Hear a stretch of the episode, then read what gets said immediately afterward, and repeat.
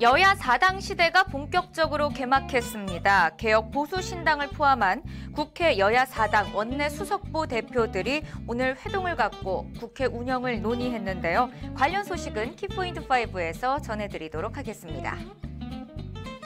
매년 새해가 되면은 정부 정책들이 바뀌곤 합니다. 그럼 2017년부터 달라지는 정부 제도와 또 정책은 무엇이 있는지 뉴스 초점에서 알아보도록 하겠습니다. 연말에 열리는 시상식에서는 스타들의 화려한 패션 또한 볼거리 중에 하나인데요. 올해에는 어떤 스타들이 톡톡 튀는 의상으로 우리들의 이목을 이끌었는지 스타 insight에서 알아보도록 하겠습니다. 자, 여러분 개편이 됐어도 언제든지 친구 추가해 주실 수 있습니다. 밑에 자막 나가죠. 이곳으로 친구 추가해 주시고요. 여러분들의 사진, 제보, 이야기 언제든지 환영입니다.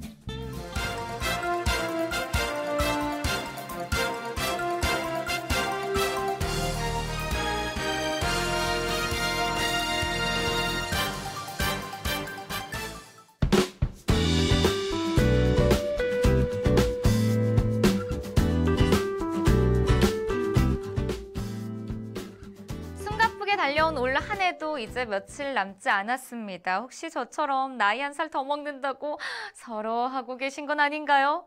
2016년에 힘들고 어려운 일은 모두 다 내려놓으시고요. 2017년 새로운 마음으로 시작하시길 바랍니다. 우리 기쁜 마음으로 다가올 새해 맞이해 보는 것도 좋을 것 같습니다.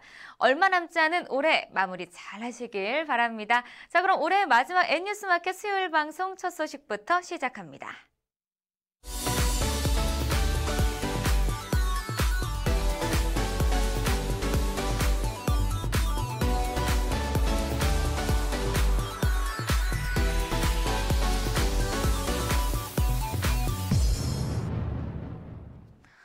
어제 새누리당 의원 29명이 탈당해 갇힌 개혁 보수 신당을 창당했습니다.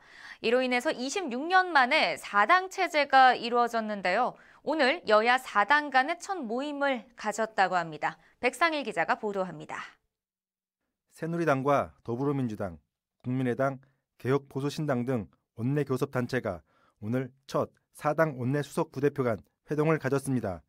이날 회동에는 새누리당 김선동, 민주당 박안주, 국민의당 김관영, 개혁보수신당 정양석 원내수석 부대표가 참석했습니다. 첫 회동에서는 개헌과 본회의 의석, 최순실 국정조사 기간 연장 등에 대한 논의가 이루어졌습니다. 먼저 국회 개헌 투기 정수는 36명으로 합의했습니다. 민주당이 14명, 새누리당이 12명, 국민의당이 5명, 개혁보수신당이 4명, 비교섭단체가 1명씩 맡게 됩니다. 특위위원장은 새누리당이 맡을 것으로 보입니다. 또 여야 사당은 29일 오후 3시부터 본회의를 열고 신임 국회 운영위원장을 선출할 방침입니다. 정진석 전 새누리당 원내대표에 이어 정호택 신임 새누리당 원내대표가 운영위원장을 맡을 예정입니다. 이어 여야 사당은 상임위원장 배분에 있어서는 조정을 하지는 않기로 했습니다. 본회의 의석 조정 문제에 대해서는 원내 제1당이 된 민주당이 중앙 통로를 중심으로 앉게 됩니다. 민주당 오른쪽에는 새누리당, 민주당의 왼쪽에는 국민의당과 개혁보수신당, 정의당 무소속 순으로 앉습니다. 여야 사당은 최순실 국조특위 기간 연장에는 합의를 이루지 못했습니다. 다만 국조특위 활동 기간 연장에 관한 협상을 국조특위 여야 간사들에게 맡기기로 했습니다. 문학의 블랙리스트 작성 배후에도 비선 실세 최순실 씨가 있었습니다. 최순실 씨가 문학의 블랙리스트 작성을 사실상 주도한 정황이 포착됐는데요. 보도에 김한나 기자입니다. 보도에 따르면 최 씨의 블랙리스트 작성은 자신의 사업을 위해서였습니다. 최 씨는 문화체육관광부가 문화예술단체에 지원하는 각종 예산과 이권을 자신의 참여회사로 받길 원했고 블랙리스트는 걸림돌이 될 만한 인사나 단체를 배제하는 데 이용했습니다. 최 씨 주변 인물들의 진술에 따르면 최 씨는 작성 과정에서 자신의 호불호나 사적인 이해관계에 따라 특정 인물을 리스트에 포함시킨 것으로 조사됐습니다. 여기에 김기춘 전 비서실장이 정부의 비판적인 문화계 인사를 못마땅하게 여겨 신속히 일을 진행했다고 전해졌습니다. 문학의 블랙리스트는 지난 10월 그 존재가 알려졌습니다. 도종환 더불어민주당 의원이 국정감사에서 한국문화예술위원회 회의록 자료를 분석한 결과 청와대와 문화체육관광부가 문예위 심사 및 심사위원 선정에 개입하고 있다는 것이 사실로 드러났다고 주장하면서부터인데요. 해당 문건은 세월호 정부 시행령 폐기 촉구를 선언한 문화예술인 594인 등 총 9,473인의 명단을 정리한 것으로 알려졌습니다.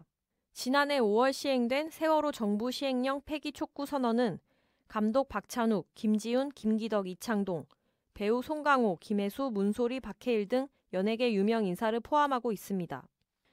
특검은 조윤선 장관 자택 압수수색에 이어 교육문화수석 당시 리스트를 문체부에 전달했다는 의혹을 받는 모철민 주 프랑스 대사에게도 소환을 통보했습니다.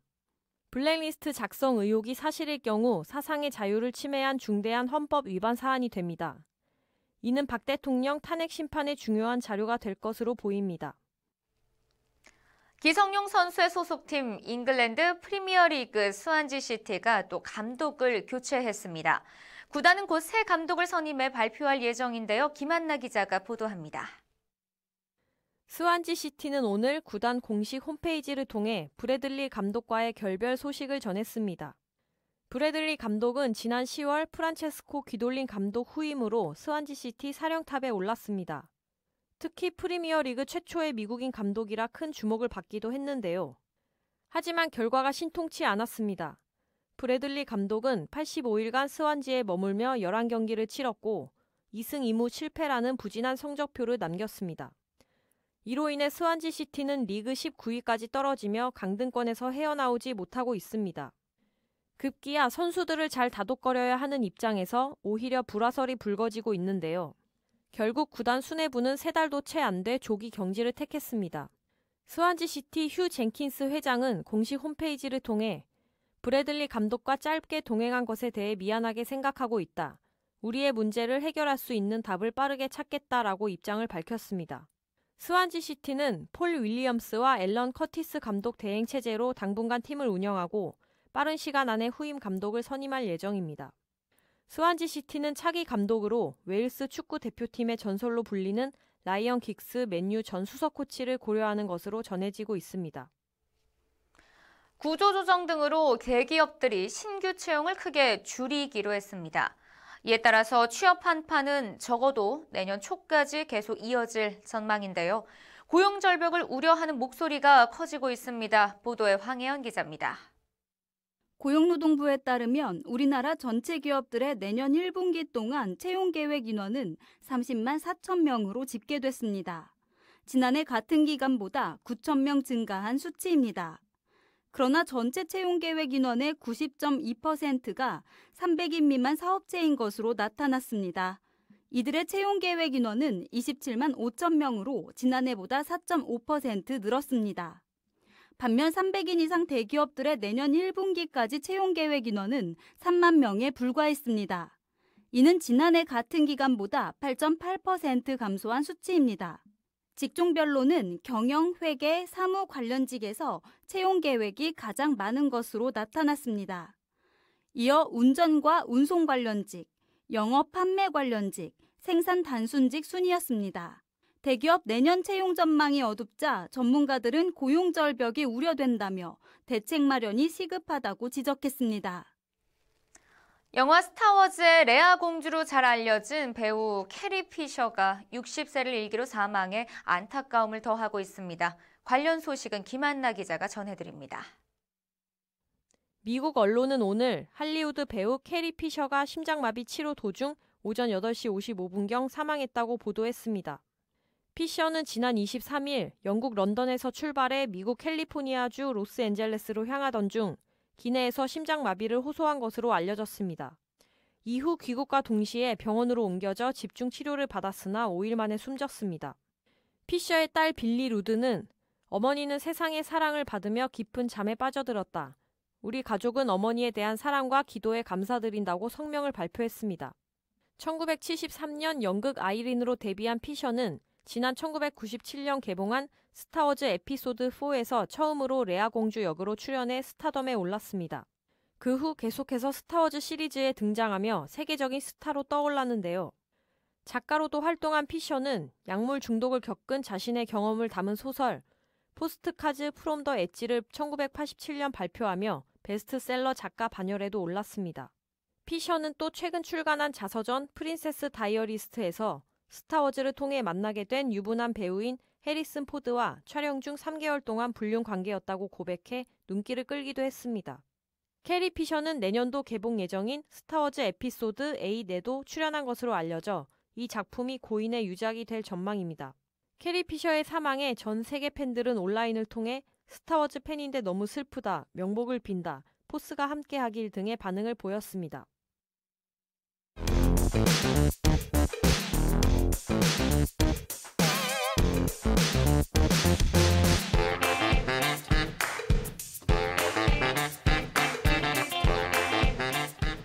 매년 새해가 되면 각종 정부 정책들이 변경되곤 하는데요. 2017년에도 여러 부처 다양한 분야에서 제도의 변경 사항이 있다고 합니다.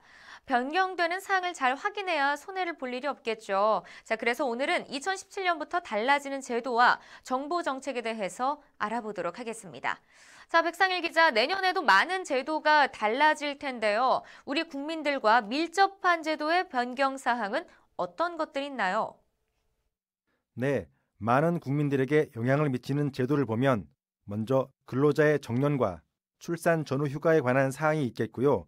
국민의 안전을 수호하는 병사들의 생활 요건도 개선됩니다. 이를 포함해 2017년부터는 31개 정부 부처 242건의 제도 및 법규 사항이 달라진다고 합니다. 네, 근로자들의 정년과 출산 전후 휴가 이런 것들이 많은 분들이 관심을 가질 만한데요. 구체적으로 설명을 해 주시죠. 네, 정부 정책 변경 사항에 대해서는 기획재정부가 2017년부터 이렇게 달라집니다 책자를 발간하면서 자세하게 설명을 해 두었는데요. 책자에 소개된 내용을 중심으로 말씀드리겠습니다. 먼저 근로자의 정년에 관한 사항입니다. 내년 1월 1일부터 상시 300인 미만 사업장 및 국가, 지방자치단체에도 정년 60세 이상 의무화가 시행됩니다. 경찰, 소방공무원 등 법령에 별도의 계급 정년을 정하는 경우는 제외되는데요. 현재는 300인 이상 사업장과 공공기관에서 60세 정년이 시행되고 있습니다. 네, 이제는 경찰이나 소방 공무원 등 특별한 경우를 제외하고는 정년이 60세가 되는 거군요. 자, 환영할 일이긴 한데 일반 기업체의 경우 사실 정년까지 근무할 수 있을지는 모르겠습니다. 정년 전에 퇴직을 하게 되는 경우가 워낙 많으니까 자, 그럼 이번에는 출산 전후 휴가 변경 사항에 대해서 말씀해 주시죠. 네, 출산 전후 휴가를 비롯해 임신과 출산에 관련된 사항들도 변경이 되는데요. 우선 출산 전후 90일까지 가능한 출산 전후 휴가를 갈 때 받을 수 있는 급여 상한액이 135만 원에서 내년에는 150만 원으로 인상됩니다. 또한 임신부, 조산아 등 사회적 관심 계층에 대한 건강보험 보장도 확대됩니다.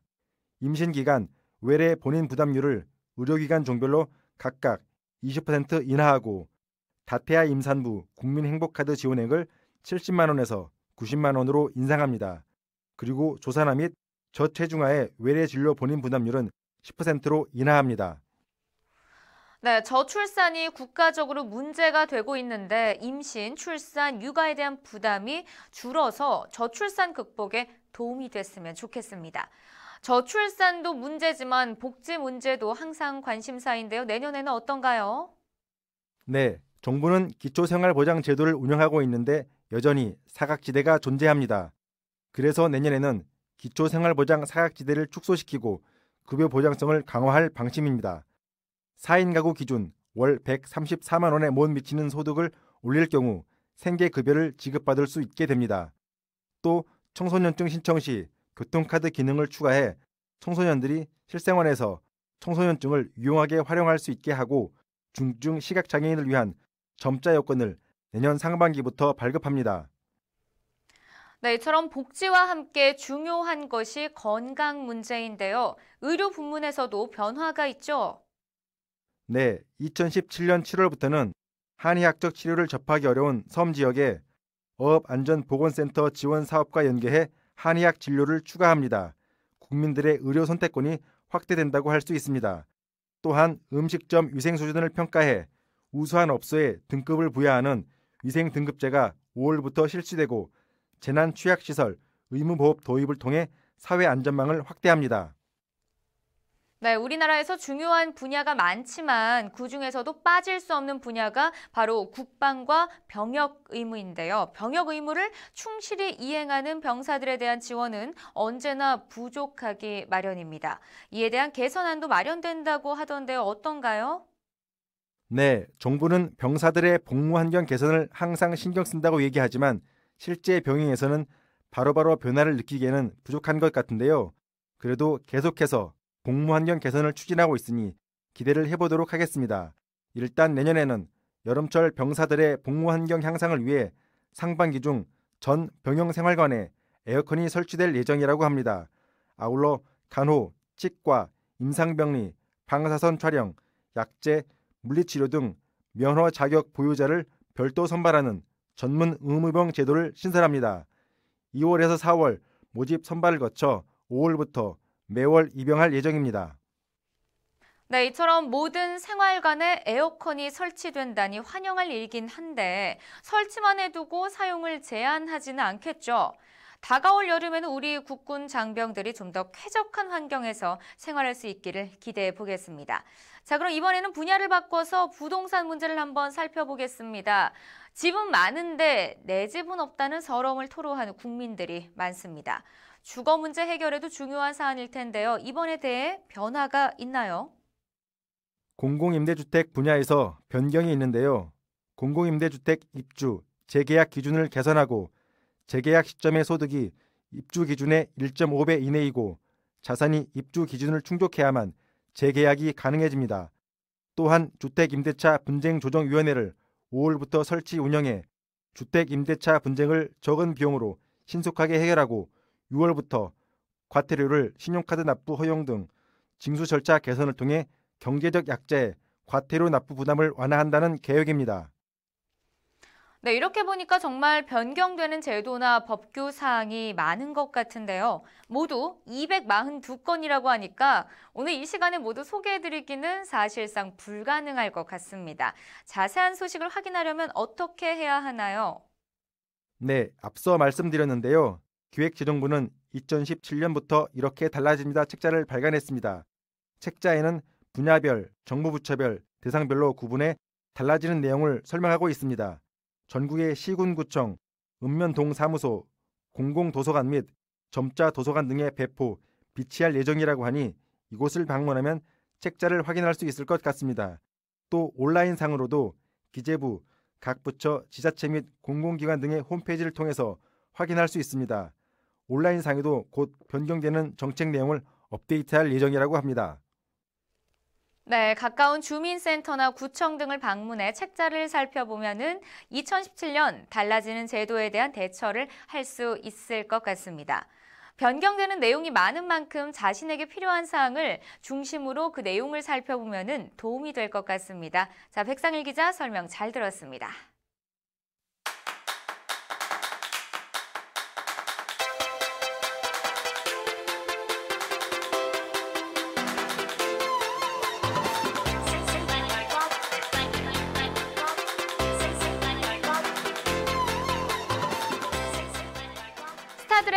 이모저모를 통찰하는 연예 뉴스 스타 인사이트입니다. 많은 시상식이 개최되는 연말, 스타들은 각자의 개성을 살린 패션으로 모습을 드러내서 보는 즐거움을 선사했습니다. 그런데 올해는 유독 톡톡 튀는 의상으로 이목을 끈 시선 강탈자들도 많았었는데요. 자, 오늘은 고정관념을 깨고 개성 가득한 시상식 패션을 선보인 주인공들을 살펴보겠습니다. 자, 황혜연 기자, 안녕하세요. 네, 안녕하세요. 자, 먼저 홍진경 씨의 시상식 패션이 화제로 떠올랐는데요. 대체 어땠길래 화제가 됐나요? 평범하지는 않았습니다. 긴 원피스를 입었는데 조금 난해해 큰 웃음을 줬습니다. 지난 24일 열린 KBS 연예대상에서 2016 하디슈 예능상 시상을 위해 김숙 씨와 함께 무대에 등장한 홍진경 씨. 얼룩말무늬의 긴 롱드레스를 입고 나타났습니다. 홍진경 씨는 자신의 패션에 대해 오늘 컨셉은 기린이라고 말했습니다. 그러자 김숙 씨는 난 건널목인지 알았다. 하마터면 밟을 뻔했다고 말해 폭소케 했습니다. 네, 화면을 보니까 건널목이라고 표현한 김숙 씨 말에 더 웃음이 나는 것 같습니다. 자, 그런데 개그우먼 박나래 씨와 장도연 씨도 만만치 않았다고 하죠. 네, 두 사람은 흑백 드레스 코드를 선보였는데요. 묘하게 조화를 이뤘습니다. 소문난 연예계 절친인 박나래 씨와 장도연 씨. KBS 연기대상에 black and white 의상으로 맞춰 입고 무대에 올랐는데요. 박나래 씨는 레이스가 달린 흰색 튜브탑 드레스에 흰색 일자 단발 가발을 착용한 뒤 진한 메이크업을 해 팝가수 레이디 가가를 연상시켰습니다. 또 장도연 씨는 블랙 시스루 드레스를 입고 입술마저 검은색으로 칠해 시크한 분위기를 풍겼습니다. 박나래 씨는 하얀색의 치명적인 느낌 의상인 백치미 컨셉을, 장도연 씨는 한껏 꾸민 농구 선수 컨셉을 소화했다고 설명했습니다. 와, 환상적인 콤비네요. 자, 그런가 하면은 웹툰 작가 기안 84는 KBS 시상식에 패딩을 입고 나와서 논란이 되고 있다면서요. 네, 슈퍼 가듯 편한 차림으로 참석한 건데 이를 두고 노매너와 개인 자유라는 입장으로 갈라져 치열한 논쟁이 벌어지고 있습니다. 기안 84의 옷차림을 보면 평범한 티셔츠에 모자에 털이 달린 패딩 차림입니다. 여기에 흰 운동화를 신었습니다. 다른 출연진들이 턱시도 혹은 드레스 차림으로 시상식에 참여한 것과는 대조적입니다. 이를 두고 네티즌들의 평가가 엇갈렸습니다. 일부 트위터 이용자들은 마실 나왔냐며 예의가 없다고 지적했습니다. 또 이 정도 예의도 안 지킬 거면 장례식장에 핫팬츠를 입고 가도 되는 거냐고 비난도 이어졌습니다. 반면 시상식에 뭘 입고 가든 과한 의상만 아니면 상관없는 것 아니냐고 반박하는 의견도 있었습니다. 사실 시상식 의상은 정해준 규칙은 없지만 여자 연예인들은 화려한 드레스나 원피스, 남자 연예인들은 턱시도를 입는 게 관례로 여겨졌었죠. 자, 그런데 사회가 정한 고정관념에 반한다고 해서 무조건 잘못됐다고 할 수는 없습니다. 자, 어쨌든 기안84는 사람들의 시선을 제대로 사로잡았네요. 자, 또 AOA 멤버 설현 씨도 모두 예상을 깬 패션을 선보였다고 하면서요. 네, 드레스가 아닌 바닥을 쓸어버릴 듯한 통바지 패션을 선보였습니다. 지난 25일 SBS 연예대상에 참석한 설현 씨. 흰색 bra top을 inner로 입고 화이트 one button 재킷과 wide 팬츠를 입어 시크하고 우아한 슈트룩을 연출했습니다.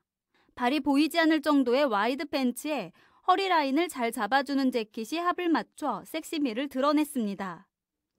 이를 두고 태권도 도복을 연상케 한다, girl crush 폭발한다, 나팔바지도 잘 어울린다 등의 다양한 반응이 나왔습니다. 네, 레드카펫 위를 걷는 여성 celebrity들이 더 이상 드레스만을 추구하지는 않는 모양입니다. 자, 이렇게 슈트룩도 참 잘 어울리네요. 자, 황현 기자, 또 어떤 스타들이 톡톡 튀는 시상식 룩으로 시선을 사로잡았나요? 개그맨 양세형 씨를 비롯해 많은 스타들이 독특한 패션을 선보였는데요. 화면으로 마저 보시죠. TVN 시상식에 참석한 양세형 씨. 황금색 조끼와 보타이를 착용하고 등장했는데요. 격식을 갖춰서 잘 차려 입었는데 너무 반짝반짝 눈이 부셔 눈길을 끌었습니다. 같은 날 안영미 씨는 TVN 코미디 빅리그 출연할 때 하는 분장을 하고 시상식에 올랐습니다.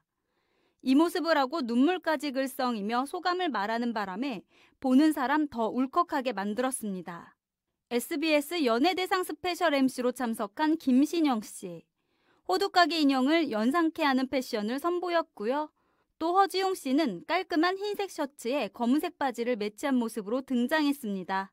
평상복에 가까운 이 의상으로 턱시도를 차려입은 참석자들 사이에서 단연 눈에 띄었습니다. 그는 특이하게 디자인된 셔츠 깃에 노란색 세월호 추모 배지를 달았습니다. 네, 이렇게 화려한 연예인들의 시상식 패션의 열전을 잘 봤습니다. 다들 놀랄 정도로 개성이 넘치네요. 자, 앞으로 또 어떤 스타들이 독특한 시상식 패션으로 우리들의 시선을 강탈할지 기대가 됩니다. 자, 그럼 스타인사이트 여기서 인사드리도록 하겠습니다. 2017 정유년에도 재미있는 소식으로 찾아뵙겠습니다.